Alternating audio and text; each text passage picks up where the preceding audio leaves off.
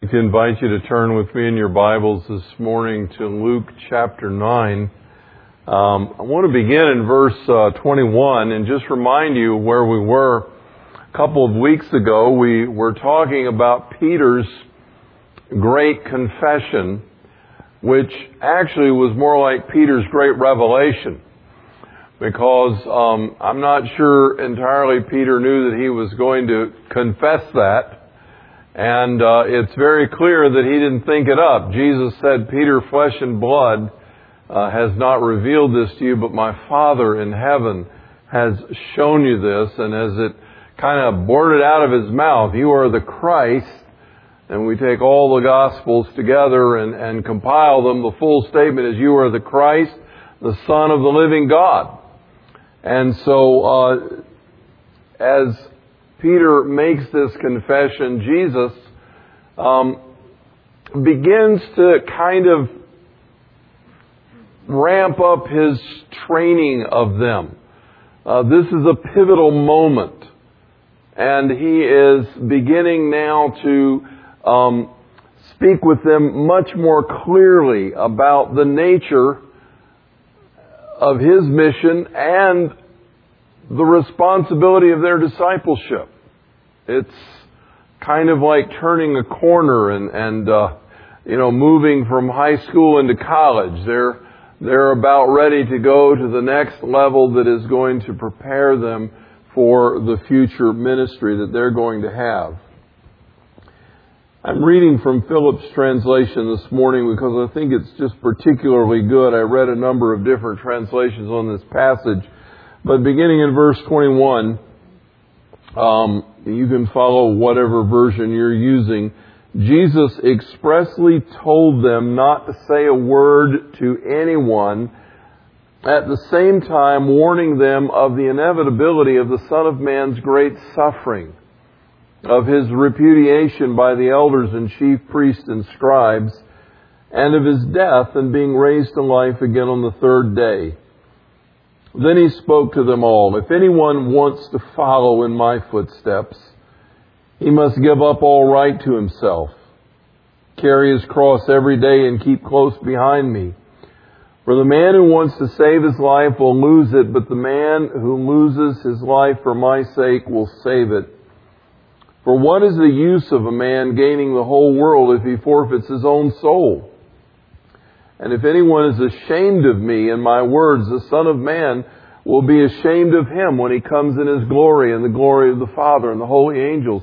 I tell you the simple truth, there are men standing here today who will not taste death until they have seen the kingdom of God.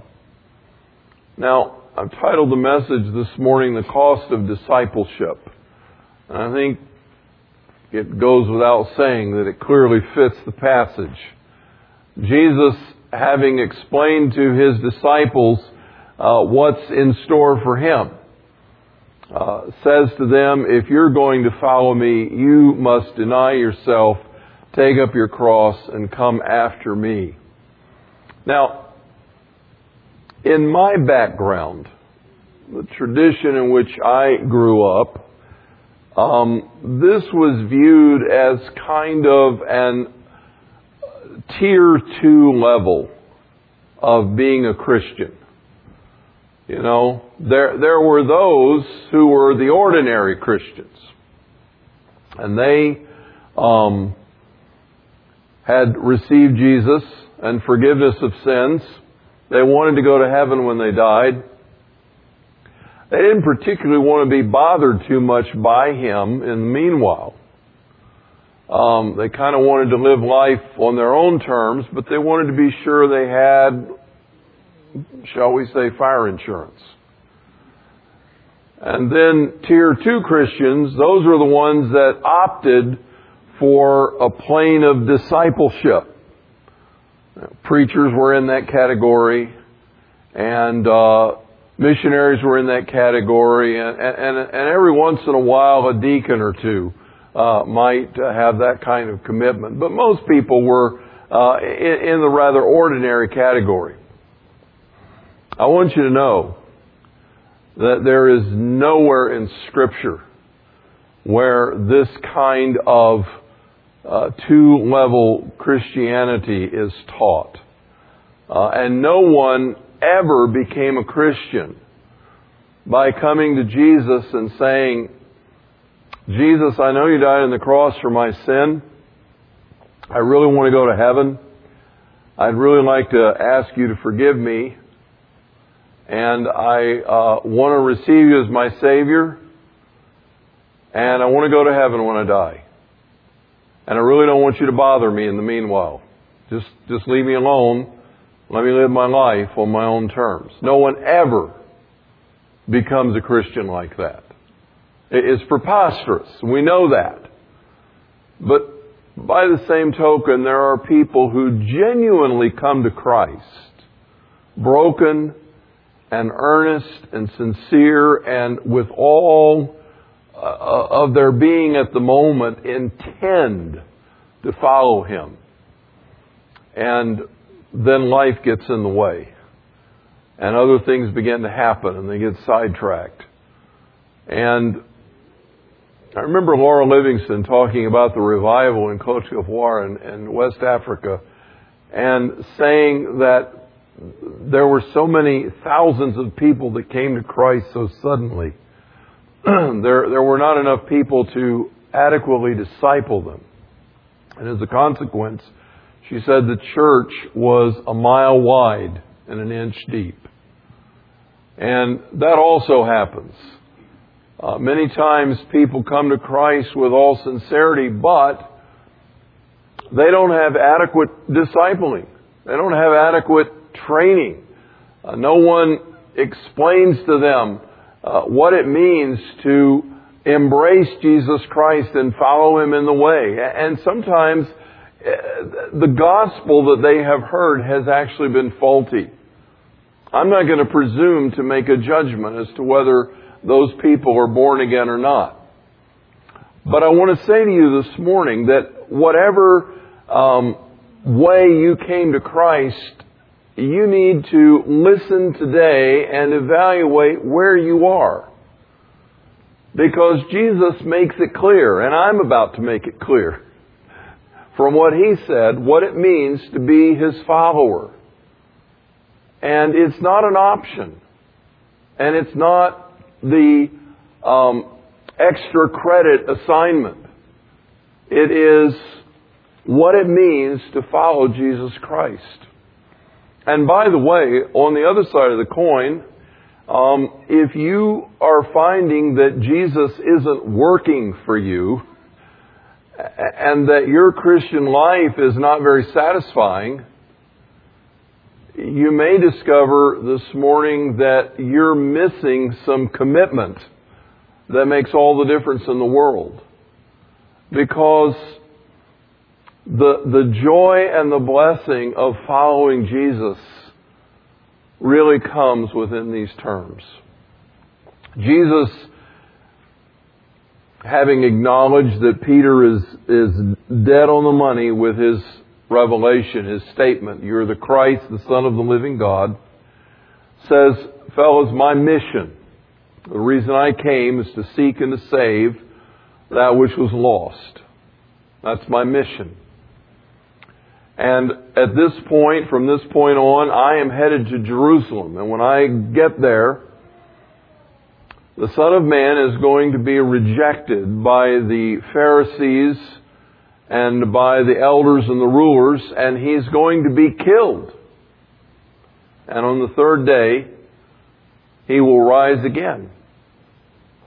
Some of the other Gospels inform us that it was at this point that Peter, who had just uttered this amazing, insightful spiritual statement, turns right around and says, Lord, that is never going to happen to you. And Jesus has to go 180 degrees the other way and say, Peter, get behind me, Satan. You are not seeking the purposes of God, but of man. And it's amazing how dramatically we can vacillate sometimes. But Jesus was making it clear that in order to purchase our redemption, in order to, to cover our sin, in order to make it possible for us to come back into fellowship with the Father, he had to go to the cross. He had to die. And he had to rise. And this was the mission. And it's that that leads him to say to them, if anyone is going to follow me, he must deny himself and take up his cross and follow me. Because if you think you're going to save your life in this world, you're going to lose it. But if you lose your life for my sake, you're really going to find it. And what does it profit if you gain the whole world and forfeit your soul?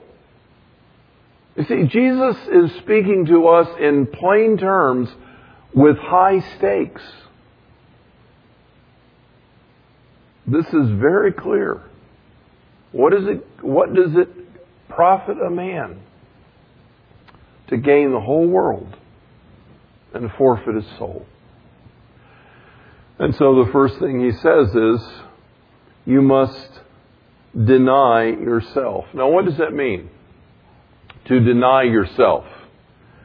Well, one of the things that it surely means, if you're going to be a follower of Jesus Christ, and you're going to deny yourself, it means you must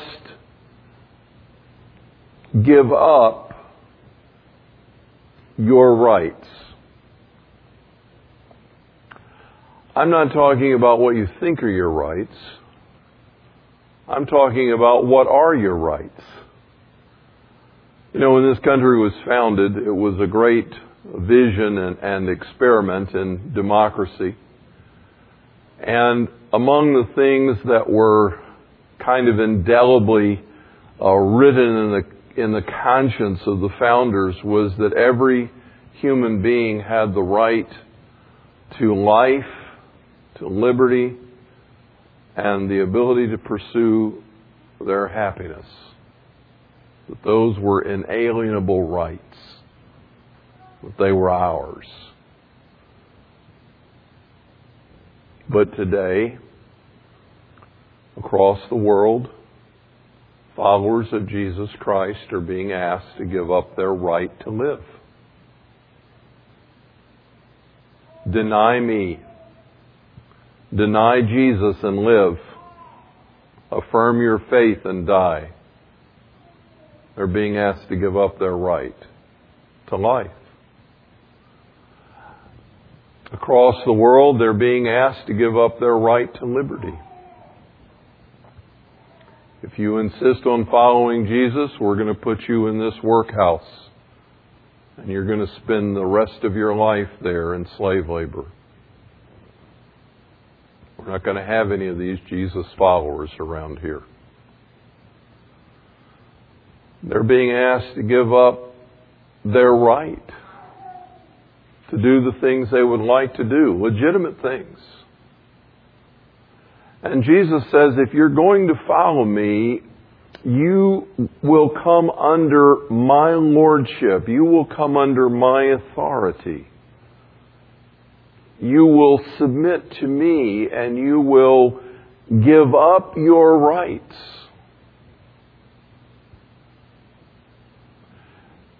And friends, we have all kinds of rights that we can legitimately claim. But I submit to you that every time you're confronted with an, an, approach, an affront to your rights, you need to talk to Jesus about it. And you need to find in your heart before Him, is this the time that I need to stand on principle because of principles itself? There are times when we must stand. God wants us to stand. Not for our sake, but because there's something larger at stake. And there are times when we have to surrender and say, Lord, I'd rather be your follower than have my right. Remember what Paul said to the Corinthians? They were so frustrated with one another, uh, they were taking each other to court. They were filing lawsuits in the public venue. And Paul said, What is this I hear? You believers, you're taking each other to court. How embarrassing. How tragic for the cause of Christ. You're, you're bringing reproach to His name. How sad that, that there's not one person in, in your fellowship that has enough wisdom to make a, a judgment call. You're going outside the body of Christ and you're bringing reproach on the church. Wouldn't you rather be wronged?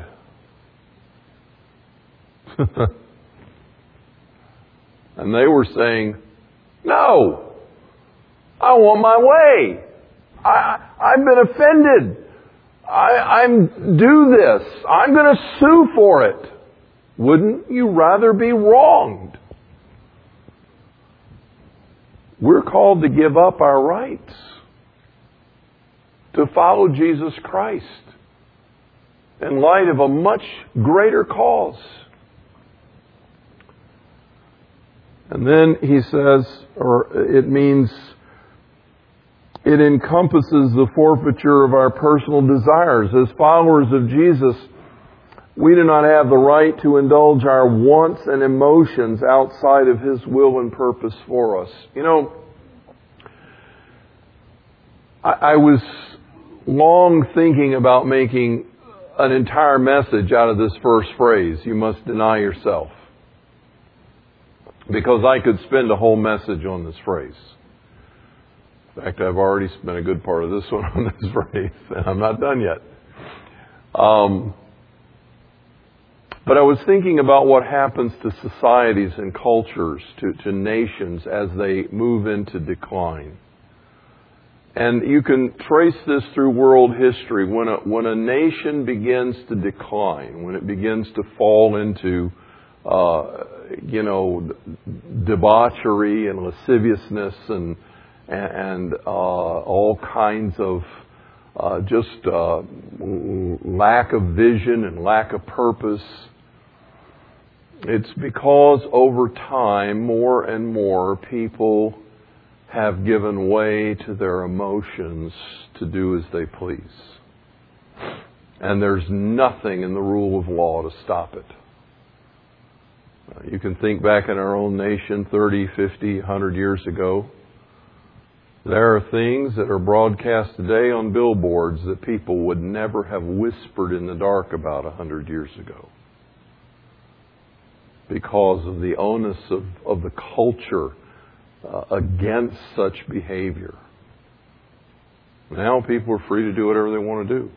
They're free to, to let their emotions rule, whatever their desires are, whatever their yearnings are. They can go fulfill them we keep drawing the circle broader and broader around a whole uh, cluster of bad behavior that we call emotional disorders, and we ascribe to them names of mental illness and attribute them to physical problems. And we make this a great big circle, and we're always enlarging it when it's nothing more than bad behavior. People people today have more psychological disorders than I've ever heard of. And, they need medicine.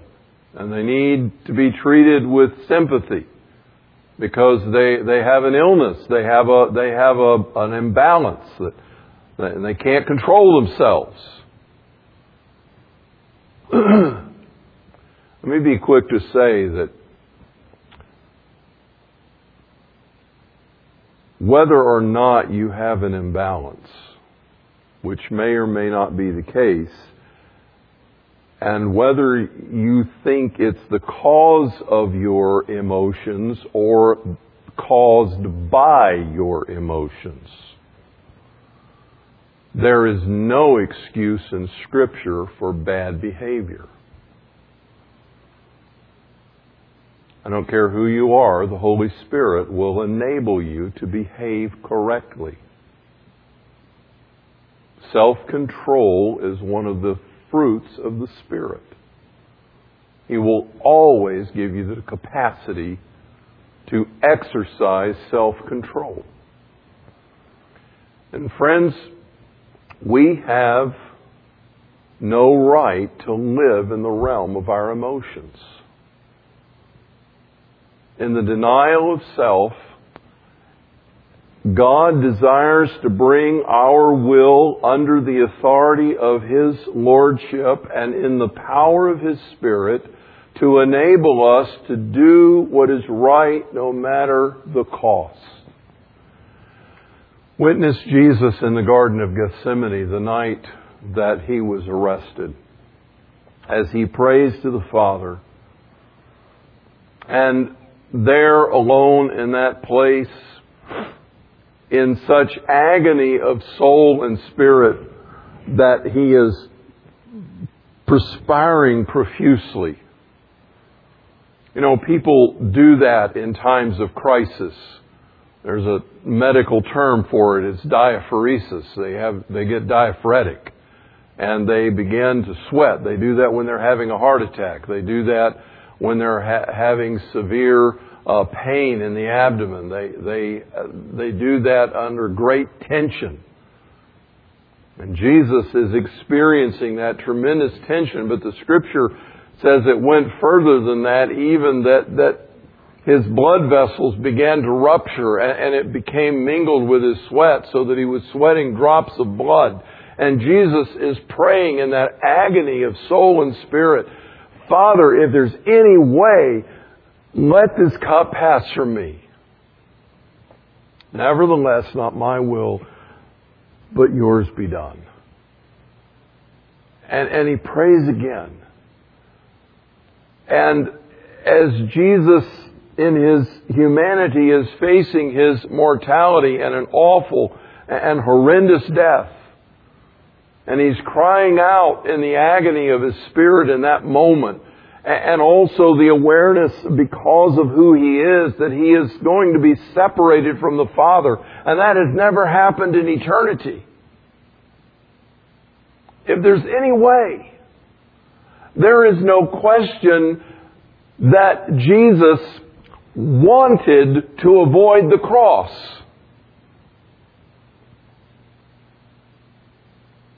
But when the soldiers came to arrest him and they asked if he was in fact Jesus of Nazareth, he said, I am. And they fell on the ground. They couldn't touch him without his consent. They didn't take him. He went with them. He submitted himself to the beating. He submitted himself to the carrying of the crossbeam. He submitted himself to be nailed to the cross. He allowed it to happen because it was what needed to be done, not what he wanted to do, but what he must do if he is to effect redemption and salvation for us. He willingly chose a path that was contrary to his feelings. Don't make a mistake in thinking that Jesus did not have emotion about that event. But he chose the will of the Father above it. We do not have the right to be led by our emotions. Where are the people today who will stand up and do what is right no matter the cost? No matter how bad it makes them feel, no matter how bad they feel when they start to do it. That's maturity. And that's what God wants to bring us to in Jesus Christ, where the will, under the authority of the power of the Holy Spirit, makes a choice regardless of how we feel or what we prefer. We choose the right and we do it. We don't have a right to our own emotions. Oh, we're going to have emotions, but we don't have a right to be led by them. In fact, human beings are at their lowest when they're governed by their emotions and they're at their highest and most mature and sublime when despite their emotions they are guided by a will that is submitted to the Father to do the will of God. And we must surrender our ambition to deny ourselves. When Jesus was dealing with me many years ago, all my life I had the ambition to be one thing. And Jesus was asking me to give that up. I had a sneaking suspicion what else he might have in mind, but I didn't have a confirmation of that. He just handed me a blank contract and he said, Sign your life over to me. You want me to transform you? You want me to change you? You're unhappy and dissatisfied? You want abundant life? Here's a blank contract. Sign your name. Let me choose your future. Surrender your ambition. Wow. I didn't want to do that. We wrestled over that question for months. Finally, he won. I got more miserable. He got more persistent. There came the day when I said, Lord, I give up. I surrender. Whatever you want to do. And in that moment, He changed me. In that moment, He kept His word. If you want to be my disciple, you must deny yourself.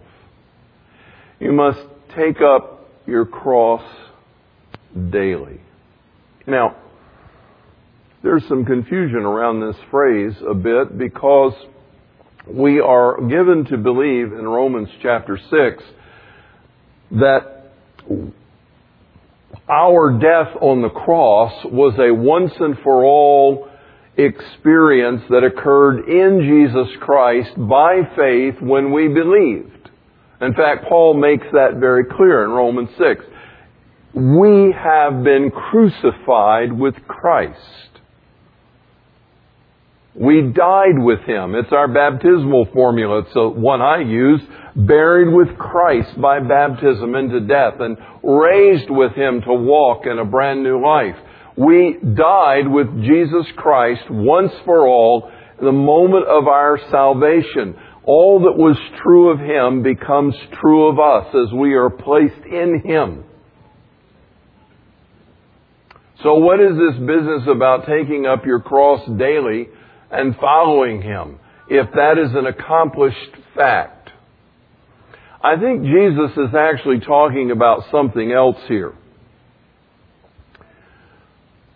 Sometimes in our conversation we do this. We'll, we'll make up a comparison or a metaphor that perhaps is not a common one. Maybe we made it up ourselves on the spot, but because of the context and the conversation, you know exactly what we mean. I, uh, maybe I'm talking to you and I, I, make a comparison between this and something else and you say, oh, I get it.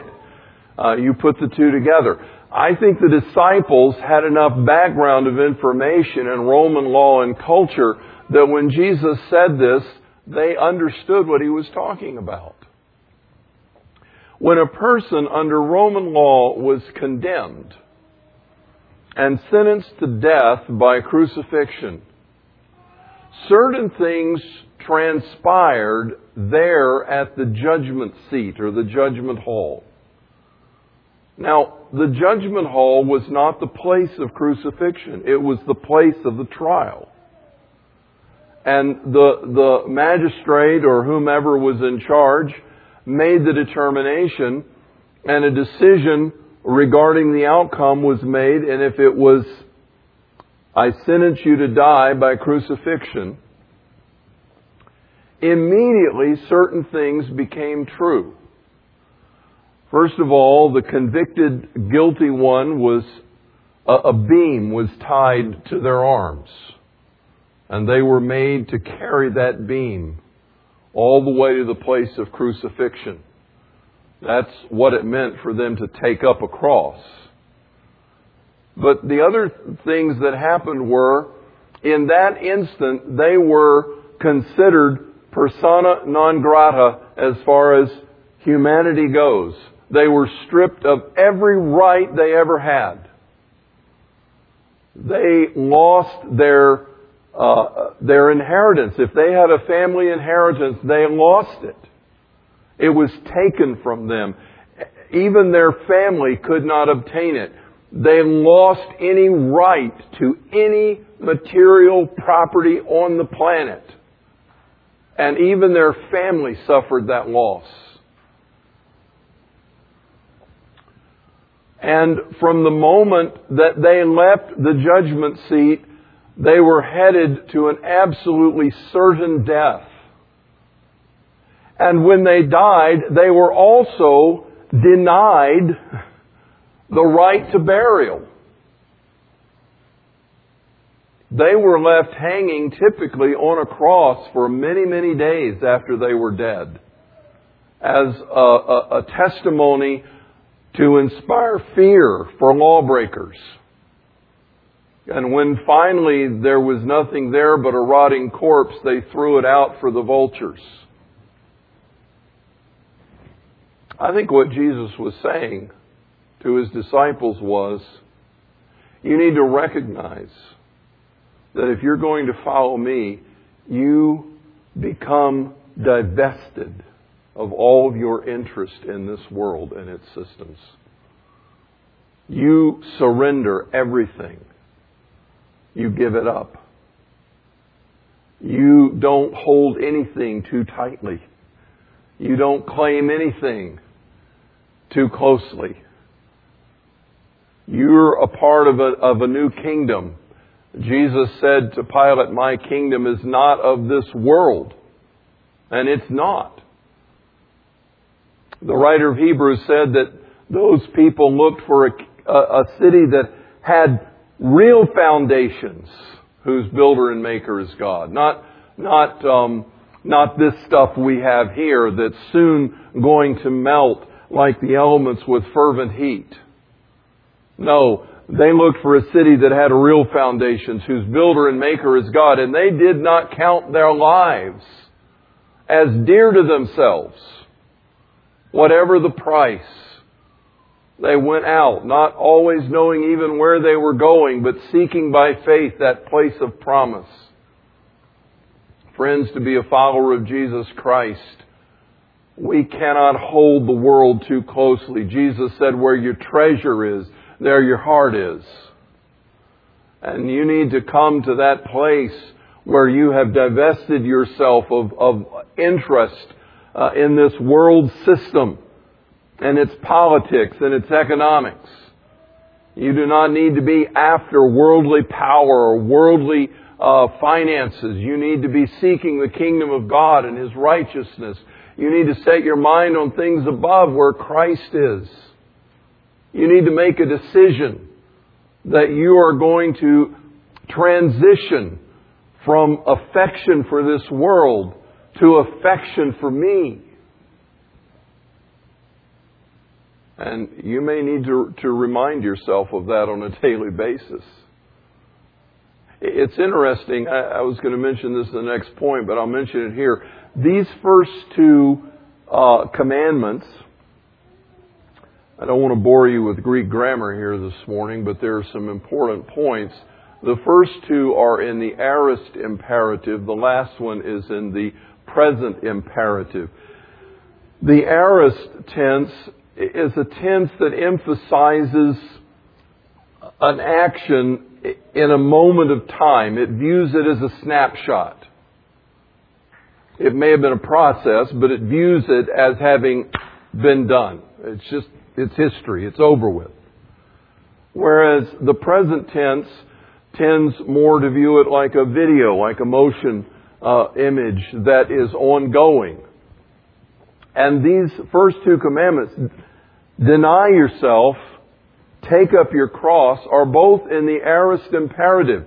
Jesus means think about what I'm saying and make a decision and have done with it. Deny yourself. Come to that conclusion. Settle it. Determine that you are going to forsake the world. Come to that decision. Settle it. And then he says, you may have to reckon with that more often through your life.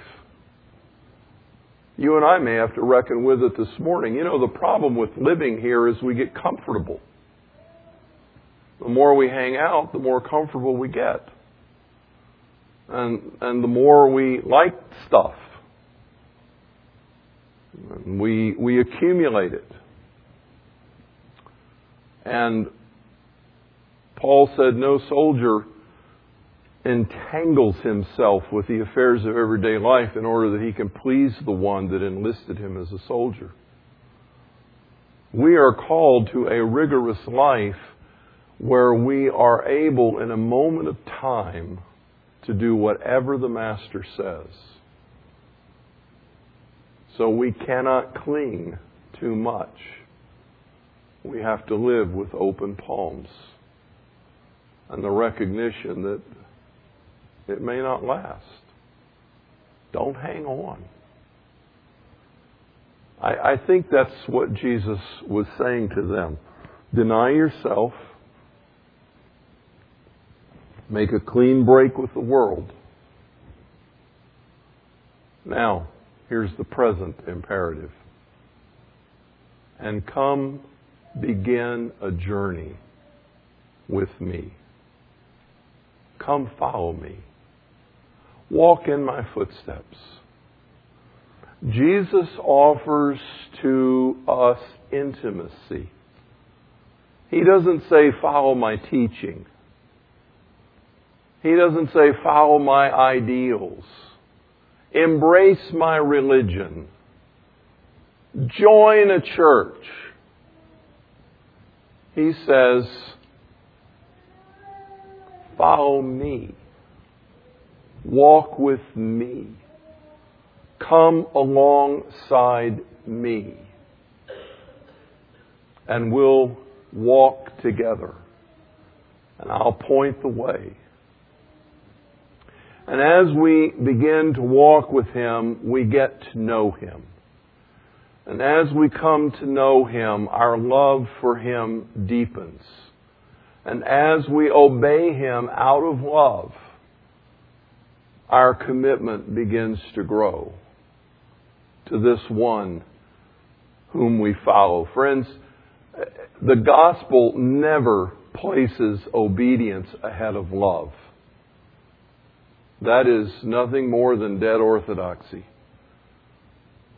The Bible always puts love first, and obedience flows from it. Lord, I love you. I want to please you. I want to please you. Lord, I love you. Tell me what to do. Lord, I love you. I want to follow after you. And as we go along, we begin to grow into his likeness. That's what a disciple is a learner who's growing like the master. It's interesting that John, when he describes the stages of spiritual development, he says, I've written to you children, you little children, I've written to you because you have come to know the Father and your sins are forgiven you. And isn't that what we tell someone when we share the gospel with them? You can, you can receive Jesus Christ as your Lord and Savior and the payment that He made on the cross for you, and you can come back to peace with God and have fellowship with Him. We're speaking of the Father. And isn't that where we begin? With forgiveness and cleansing and, and reunion with the Father. And then John says, I'm writing to you young men um, because you're strong and the Word of God abides in you and you've overcome the evil one, the, the, the spiritual adolescence. They've assimilated the scriptures. They've understood the enemy's workings. They've done enough battle with him. And, and they've learned how to deal with this. And so uh, they're strong and they're growing. But notice what he says of the fathers. If you read John, 1 John chapter 2, uh, and look at that very closely. Uh, each one of those is kind of uh, synthetic. He adds uh, another phrase, but the fathers, he stays on the same note. And I'm writing to you, fathers, because you have come to know him who is from beginning. And in John's language, that one from beginning is Jesus. The Apostle Paul said the same thing. I look at everything I've accomplished in my life, and you know what? As far as I'm concerned, it's nothing but a pile of dung. That I may know Jesus Christ. I want to know Him. I want to know the power of His resurrection. I want to know the fellowship of His sufferings. I want to be conformed to the image of His death. I want to know Jesus. That's my passion in life. I want to know Him. And I tell you, I've shared before, but it's a theme with me. Every time I pass one of those birthdays that has a zero after the first number, and I realize another decade has passed, and I'm getting closer to that time where I will meet him face to face if he tarries. I don't want to meet a stranger. I want to meet someone I know well, with whom I have walked and spent the journey. And now, at the end of the course, I behold one that I have served and followed all my life, a familiar face. I want to recognize the one that I've come to know. I want to know Jesus. I want the security that that will bring. I want to have the peace that that will give me. I want to have the confidence when I come to the end of the path that this one I know so well is waiting. Jesus offers that intimacy. But first, deny yourself. Divest yourself of the world. Focus your heart and life on being a follower of Jesus Christ. Make it your only ambition to know Him and to walk with Him. And Jesus said, You will not forfeit your soul, and you will not have to worry about gaining the world and ending up a loser. You'll come to the end and hear, Well done, my good and faithful servant. Enter the kingdom that I've prepared for you. Don't you want to know that? Where are you this morning in your commitment? Do you need to revisit one of these decisions? Aorist imperative. Make it. Make it. Decide by the grace of God. Turn the corner today. And then step in the journey with Jesus and follow Him. Thank you, Lord Jesus, for loving us. Thank you for making it clear to us. We don't have to wonder. You have given us clear guidance. I pray this morning that everyone in this room can say with confidence, I have denied myself. I have forsaken the world, I have begun to follow Jesus Christ. I ask it in His name. Amen.